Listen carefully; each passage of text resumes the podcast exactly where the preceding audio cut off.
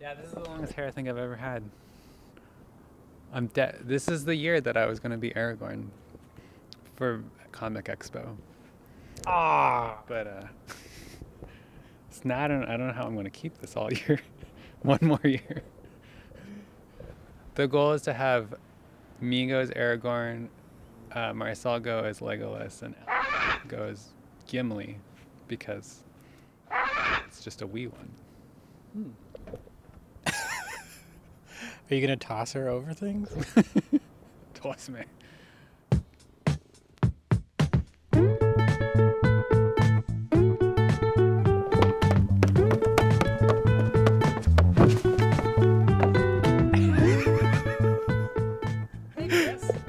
oh, hey, Trevor. What are you doing here? I've, I've come to visit you now that you're free. I know. I've just, after three weeks in quarantine, I've just been sitting here on my deck waiting to see if anyone would come by. And I did. Oh, what a good coincidence. Hi, I'm Chris Chang. Phillips, I'm Trevor Chow Fraser. and this is Let's Find Out, a podcast about the history of Edmonton, Alberta, or Amiskwaci, Waskagon on Treaty 6 territory. Uh, Let's Find Out is a proud member of the Alberta Podcast Network, locally grown, community supported, and generally we answer. Well, no, we're doing that this episode too. We're answering questions from listeners, except usually we go on like a research journey, but for this one we had a bunch of stuff that uh, didn't require research for the most part, and also that I don't have time to research in part. So it's kind of a mailbag thing. Want to do a mailbag with me, Trevor? Yeah, this is going to be an adventure for me because You have no idea what we got. what's going to happen. so I'm on a research in the field adventure. Yeah, so I'll just um, anything that will require like a lot of heavy lifting, I'll just direct to Trevor. Oh, good. Perfect. Yes. Should I talk about quarantine?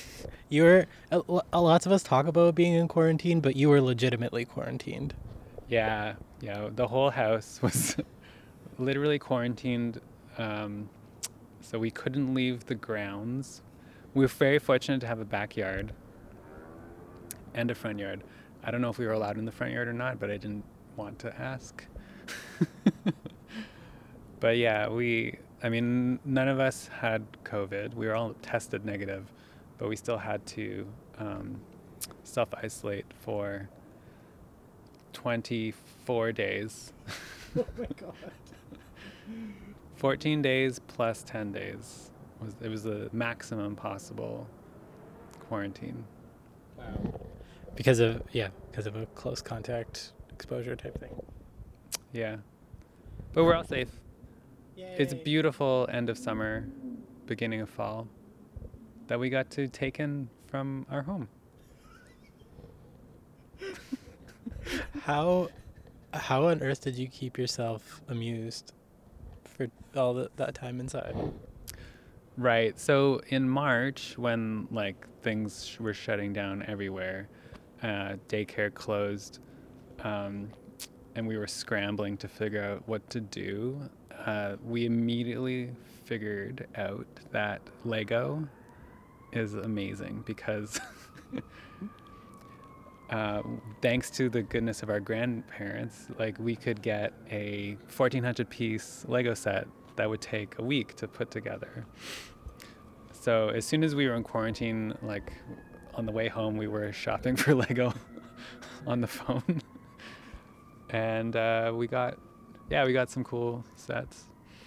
They didn't no, not not crazy fourteen hundred dollar fourteen hundred piece sets, but they're fun.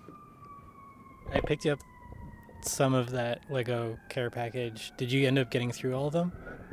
Oh yeah, they only lasted like a day this time, but but then we're remixing them. You know, throw some some uh, Marvel superheroes, some Lego, some basically anything that Disney owns. you can just throw them all together, have some fun. Uh, we also, my sister, so she took it particularly hard. She's younger than me. She still has, you know, hopes and dreams. Um, but so she took it quite hard. Didn't really come out of her room the first day.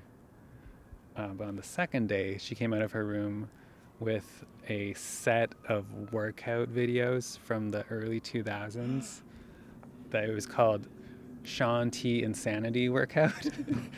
and she forced me to do this daily shred. Um, it was the only thing that she was looking forward to each day. It was fun. Yeah. Yeah, it was. The first one was definitely insane. But then I think he tones it down after like the first one. yeah. It was, you know, just like suicides, um, you know, like just like doing one thing over and over until you can't do it anymore. That's called a suicide. Yeah, and like uh, fitness parlance, suicide is just like feeling really bad in your muscles. But yeah, it was like lots of cardio, lots of crunches, and we did it. We did it out on the back deck, so it was like an excuse to be outdoors. It's cool. Can't you tell?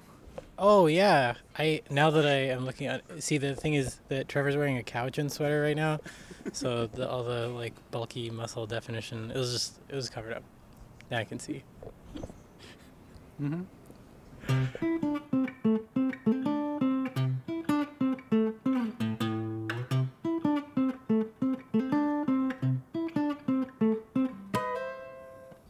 Okay, um, uh, chronologically, I feel like the one that I, I, I wanted to read out first. This is from um, Dan Knaus. Um, do you remember Dan? He was on, uh, he he was on the Ritchie Walk last year. Yeah, yeah, super memorable. Yeah. Um, and also, uh, Dan came out to some of our book clubs last year, which was really great. Um, so w- back um, amidst um, some of the, the the more like intense lockdown times, Dan wrote, uh, "Hey Chris, uh, haven't seen anything from you in a while, so I was thinking about your podcast and books. Hope you're taking it easy and all's well. I enjoyed the hell out of Poetry Month, doing one or two a day from March 15th to May 15th, and cracking into some things I didn't expect and really enjoyed." Haven't spent a day pretty much devoted to writing in just one little thing in ages, but I've felt it building up. This short one was inspired by something from Dougald Hine, Vanessa Andreotti at UBC, and the Dark Mountain Project. It also has northern Alberta microclimates in mind, and thus several of your episodes. So this is a, this is a poem. This is inspired by the podcast. Isn't that cool? Are you ready? Yeah. So when he said one a day, he meant poems. As a, wait, what are the alternatives? Uh, I don't know. Uh, quarantines, quarantines potentially. One is often enough. Collection, poetry collections. Writing a poem. Was he writing a poem every day? I think he was writing a poem every day. Okay, okay. Yeah. I got it. Um, so he actually sent this one um, in the context of like a bunch of pictures he took in Jasper. That is incredible. You're controlling that screen with your fingers. It's magic. I'm, I'm swiping through a bunch of um, mountain photos. Oh, Yeah. Yeah, those those barren, um, rocky landscapes. There's the huge panoramas. Beautiful sunshine on the lakes, forests. I love Jasper. Yeah. I love the look of Jasper. Good, uh, good refuge for the summer. Okay, so his poem was Cryptic Northern Refugia. On one slope, sun, the other always snow. In one valley, ice. In another, the old life goes on. Mine, the broken promise. Yours, to know it was always false. And that is Cryptic Northern Refugia by Dan Knaus. Hmm. What's the broken promise? I don't know. It's, I mean, this is maybe this is the beautiful cryptic element. Yeah. Uh, refugia is the plural of refuges. Refuge, is that it? I don't know. Uh, we do have like uh, someone who studies ecology in the kitchen just over there. Oh. okay. Hey, Jillian.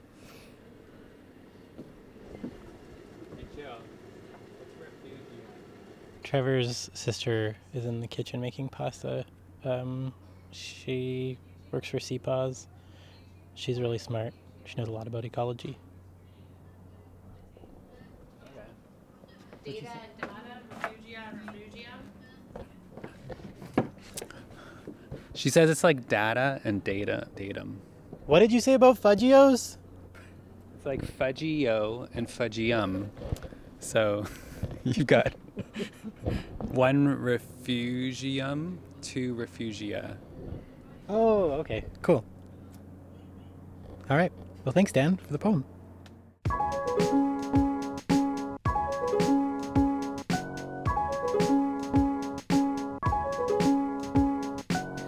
Okay, um, another thing we got. This is just like a really nice letter.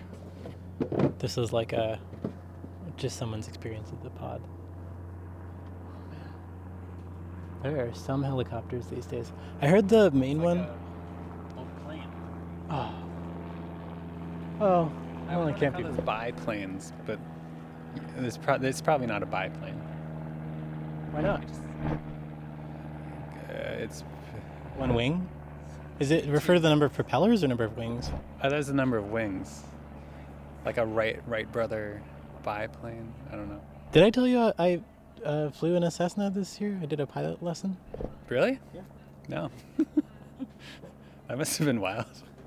It was really cool. Did you have to keep two meters from your co-pilot? Oh god, no, this was in January. Oh, okay. Went out to Villeneuve, uh, to the airport there. And uh, yeah, took a little flight lesson at flight school to see how I would like it. And did you like it? I I liked it a lot. It was a lot to think about all at once, like thinking in three dimensions and every little twitch did a lot with the plane and also you're moving so fast that like a little twitch actually takes you in a quite different place super quickly. Um, so I was quite interested to like learn, um, partly because you know my great grandpa was a pilot um, and actually uh, hid airplanes for the Danish resistance during German occupation in World War II. And I've like been to the place where there are like all these cool hills that they hid planes between. Uh, yeah, so I, I don't know. There's like a family history of flying. Also, if I want to be an astronaut one day, be good to have that under my belt. but my flight instructor was like, "Great, if you enjoyed this, only get your pilot's license if you have fifteen thousand dollars to spend on it." And I was like, "It's a pleasure to meet you. Goodbye." Here, take my house. I don't. I don't. I don't own my house. Yeah, I've uh, a friend of mine from school, like university. Um, her current her boyfriend, probably permanent boyfriend, uh, who I recently met, is a pilot. But he's like doing he's doing that part of the thing where he has his license, but he has to get like 10 million hours in before mm-hmm. he's allowed to fly commercial or something. Mm-hmm. So he's just always flying. It's just crazy. And you're like, how do you how do you afford this? Do we know? pay you to do this? People pay you to just fly?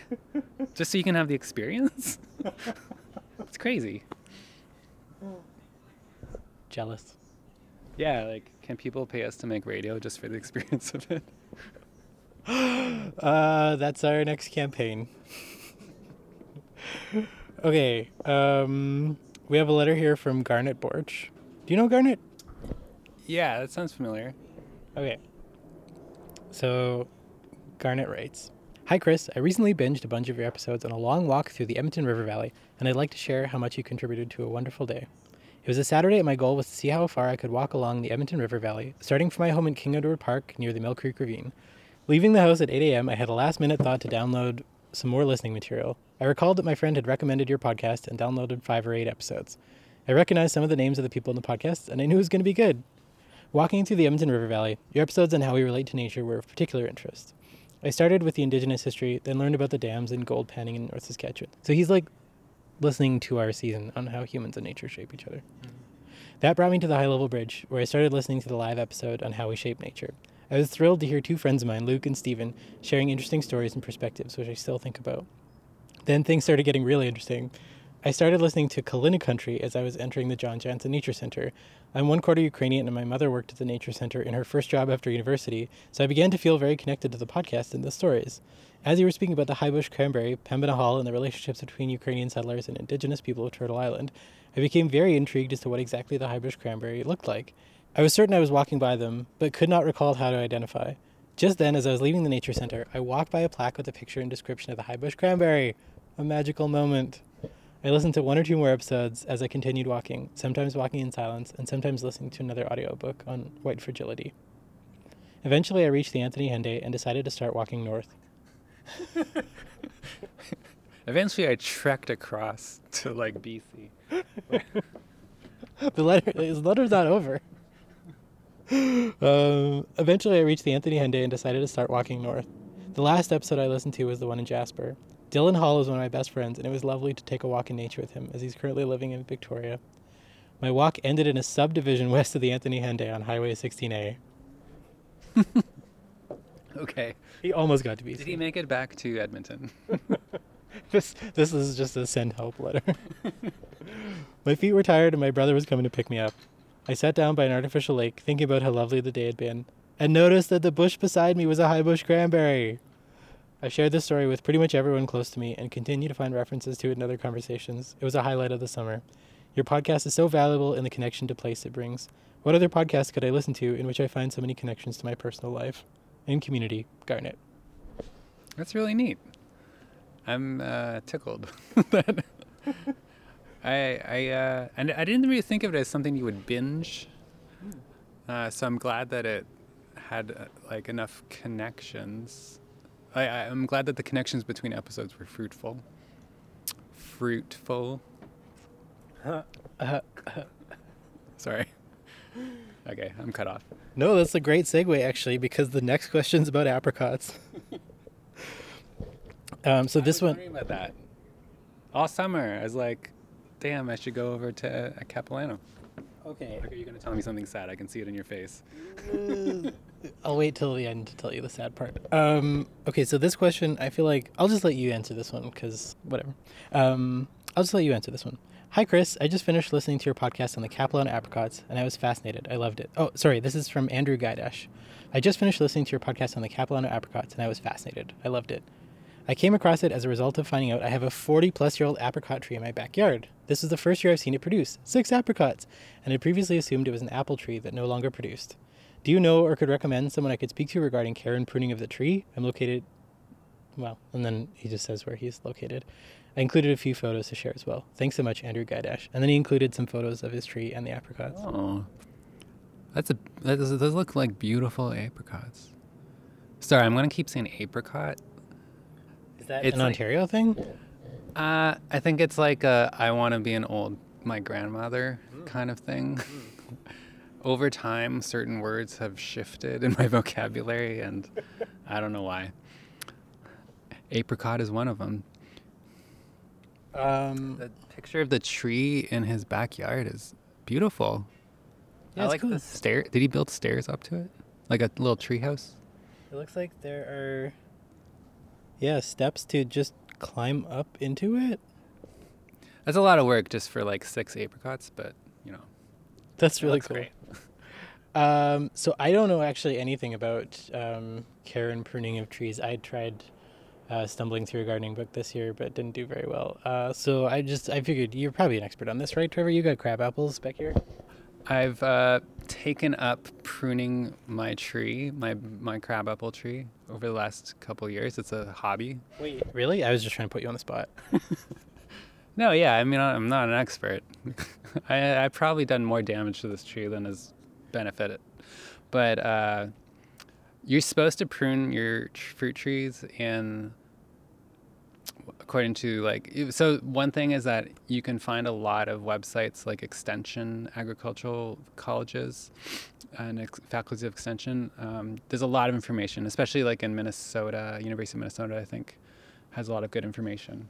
So i just look online and uh, you're supposed to prune your trees in uh, the late winter early spring.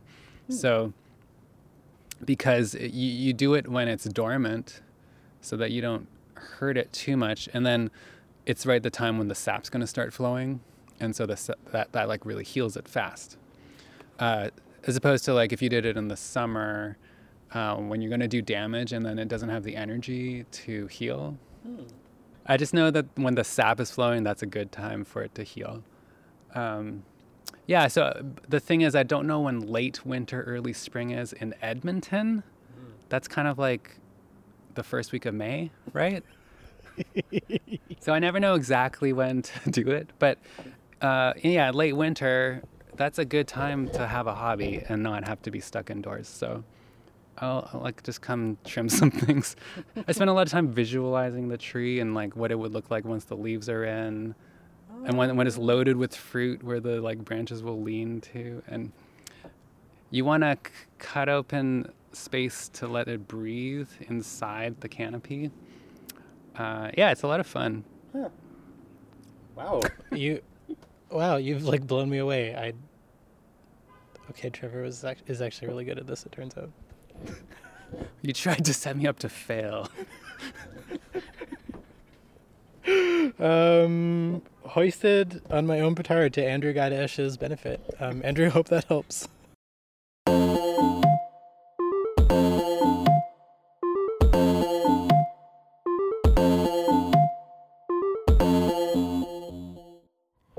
This episode is brought to you by Unbelt, the Edmonton based biz that makes the comfiest stretch belts around.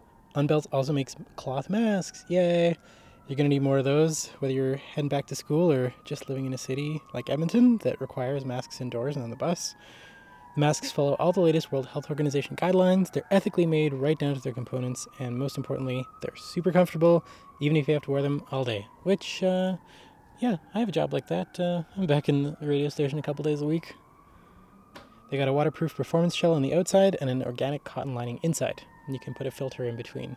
So if you're looking for new face masks, head to unbelts.ca to order your masks today. Shipping is always free, and you can enter the code APN, that's Alberta Podcast Network, APN, for a free mini laundry bag just for Alberta Podcast Network listeners. That's unbelts.ca and enter the code APN. And if you're an Alberta teacher, click teacher discount on their homepage for 20% off your whole order. This episode of Let's Find Out is brought to you by the inaugural YEG Podfest, presented by the Edmonton Community Foundation in partnership with the Alberta Podcast Network and LitFest, Canada's nonfiction festival. YEG Podfest runs October 1st through 3rd, and the festival is going to be held entirely online for this first year, so anyone can join in. Events are going to include masterclasses with experts, panel discussions, feature interviews, more. I uh, happen to know some of the guests that are going to be announced soon. It's going to be really good. Some of APN's podcasters are going to be part of these events, and they're going to be guests from all around the world. Check out the full lineup. Head to yegpodfest.ca. That's yegpodfest.ca. Okay, uh, um, Amanda, uh, who did not leave a last name, wrote, uh, "Hello, I recently discovered this podcast and really enjoyed the series on the Mirama. Great work. My question is about the massive and mysterious building on the corner of 102nd Ave and 119th Street in the Oliver neighborhood. A colleague says it used to be a synagogue, although I believe it's now a residential building.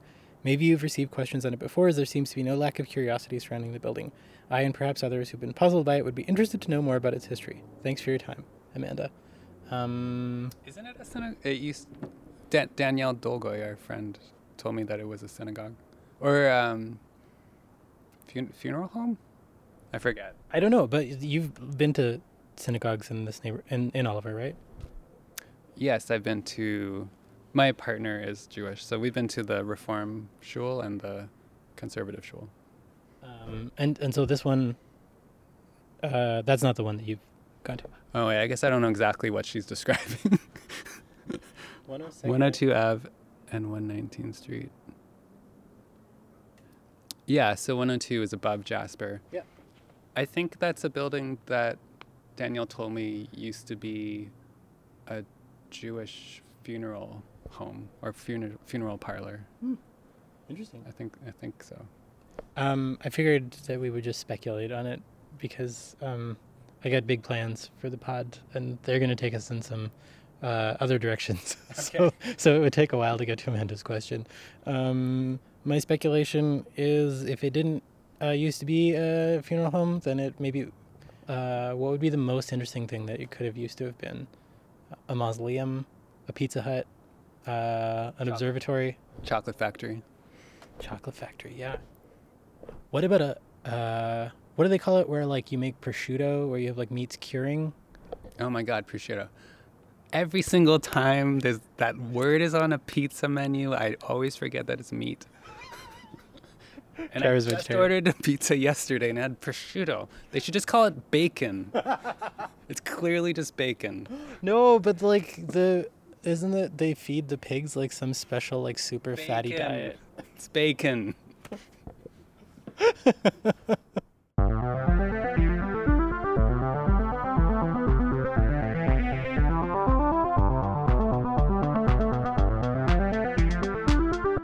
Um, okay, you ready for the last uh, listener mail?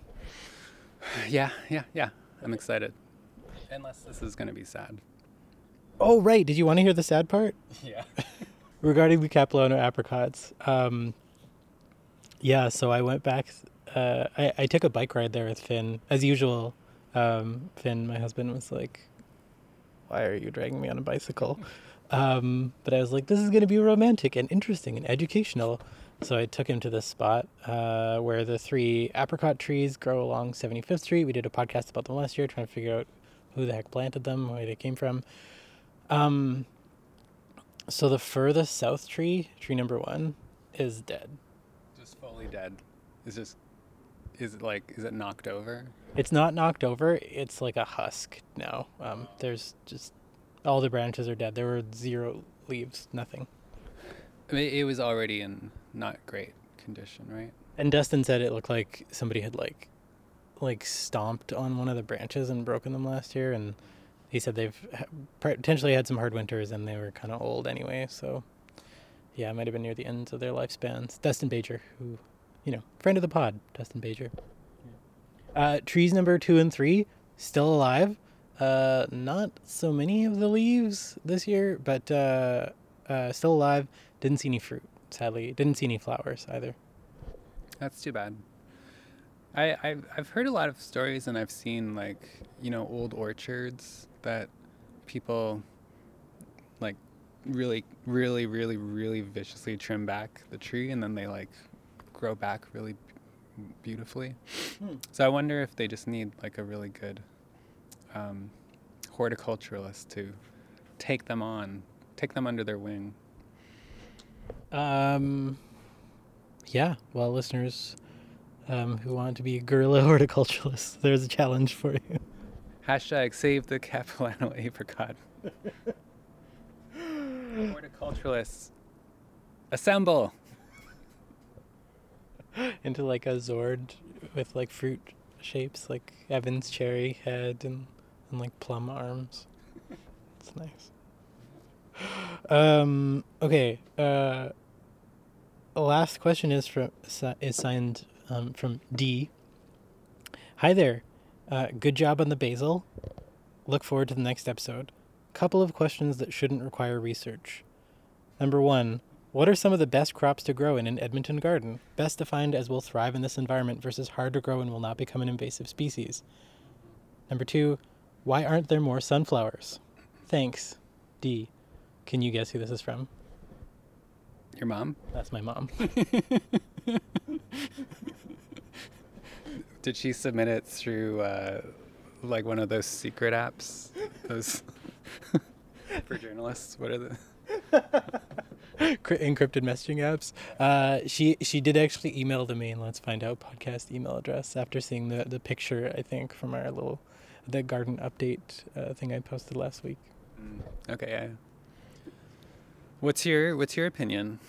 I don't know much about invasives.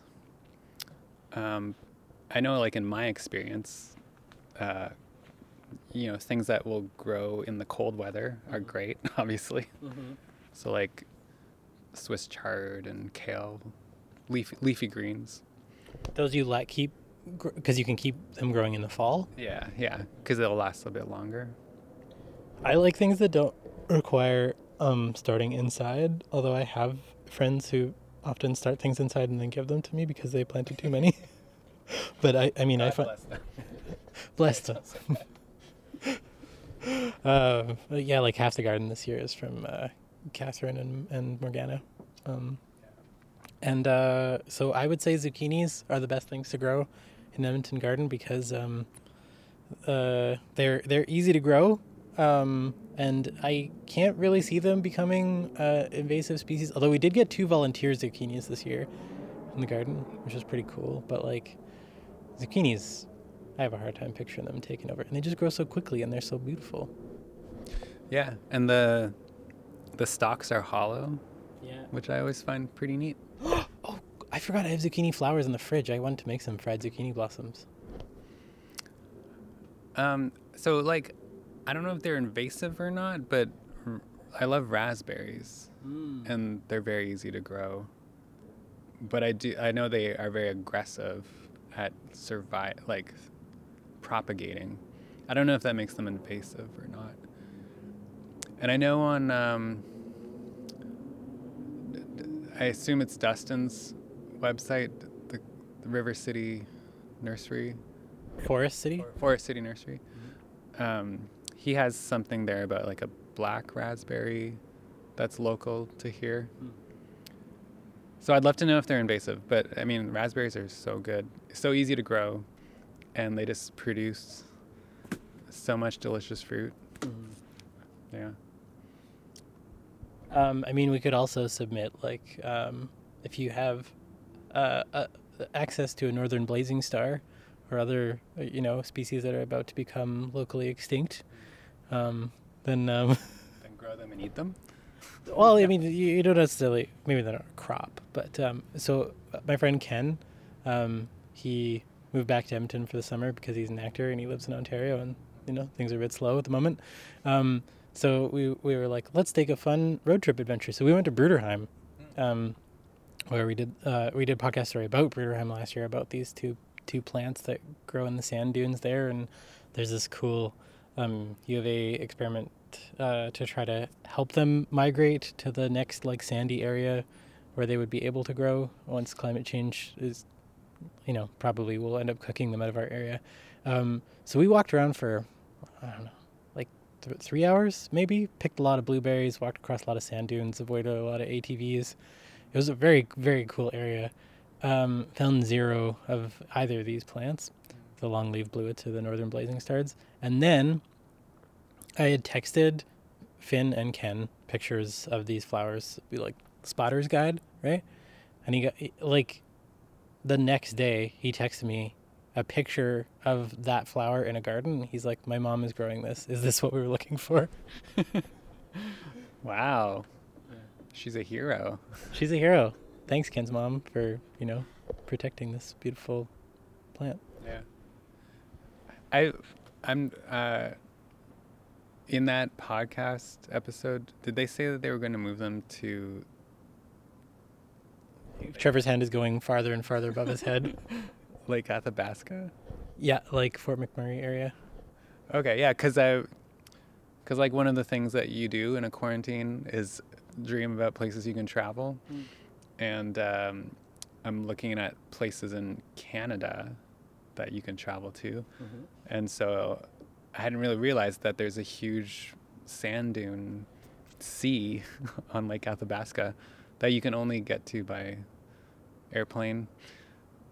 Uh, like it's only it's only flying. I guess there's a, there's a possibility of boating out, but it'd be a while. And It's like a remarkable remarkable place, and it's in a, it's in it's in here. It's in our area. Here's the plan 2021. I get my pilot's license. I fly us up to these sand dunes, with Ken's mom's flowers. and then we do the latest round of this assisted migration project. Cool. I'm down. Would you take me as documentarian? Uh, yeah, I would make Ken do the labor. Okay.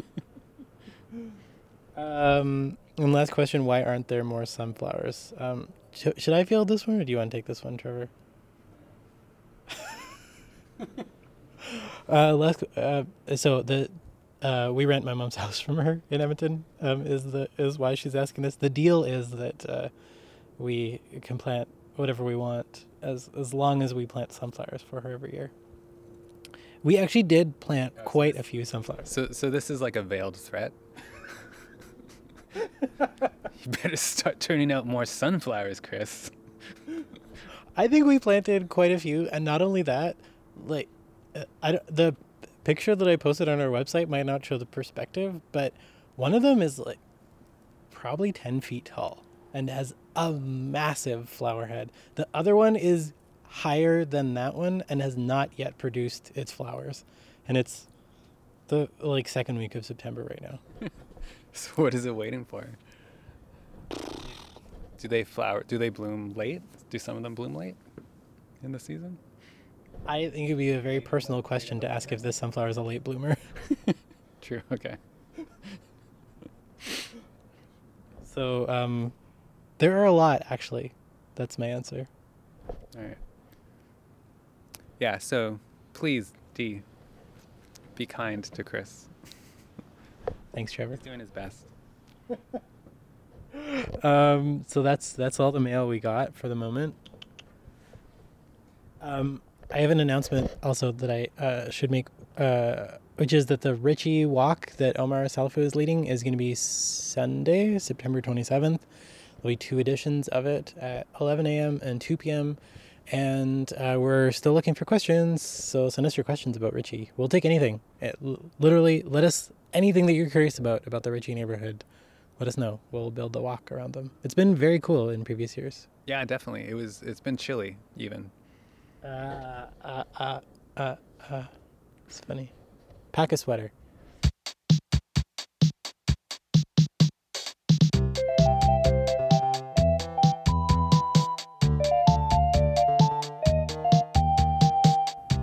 Okay, that's uh, that's it. Is there anything else you wanted to say, Trevor? Uh, thanks for having me on the show. This has been a pleasure. I missed you. I missed you too, listeners, and you, Chris. Um, so yeah, we're gonna take a little break in the pod again now that we're done our Mirror series, sort of warming up for the next thing. I've got a class to prep for and then teach this fall. Um, but we do have some ideas cooking, so uh, yeah, stay tuned, stay subscribed, tell all your friends to listen to the podcast on their long walks, and um, yeah, let's find out is produced by me, Chris Chang-Yen Phillips, and uh, also by Trevor Chow Fraser. and uh, you can find all our episodes on our website, let's find out podcast.com. You can also download them on Apple Podcasts and Stitcher and Spotify and whatnot. And uh, our theme music is by the very pinnacle of loveliness, Doug Hoyer. And until next time, keep your questions coming.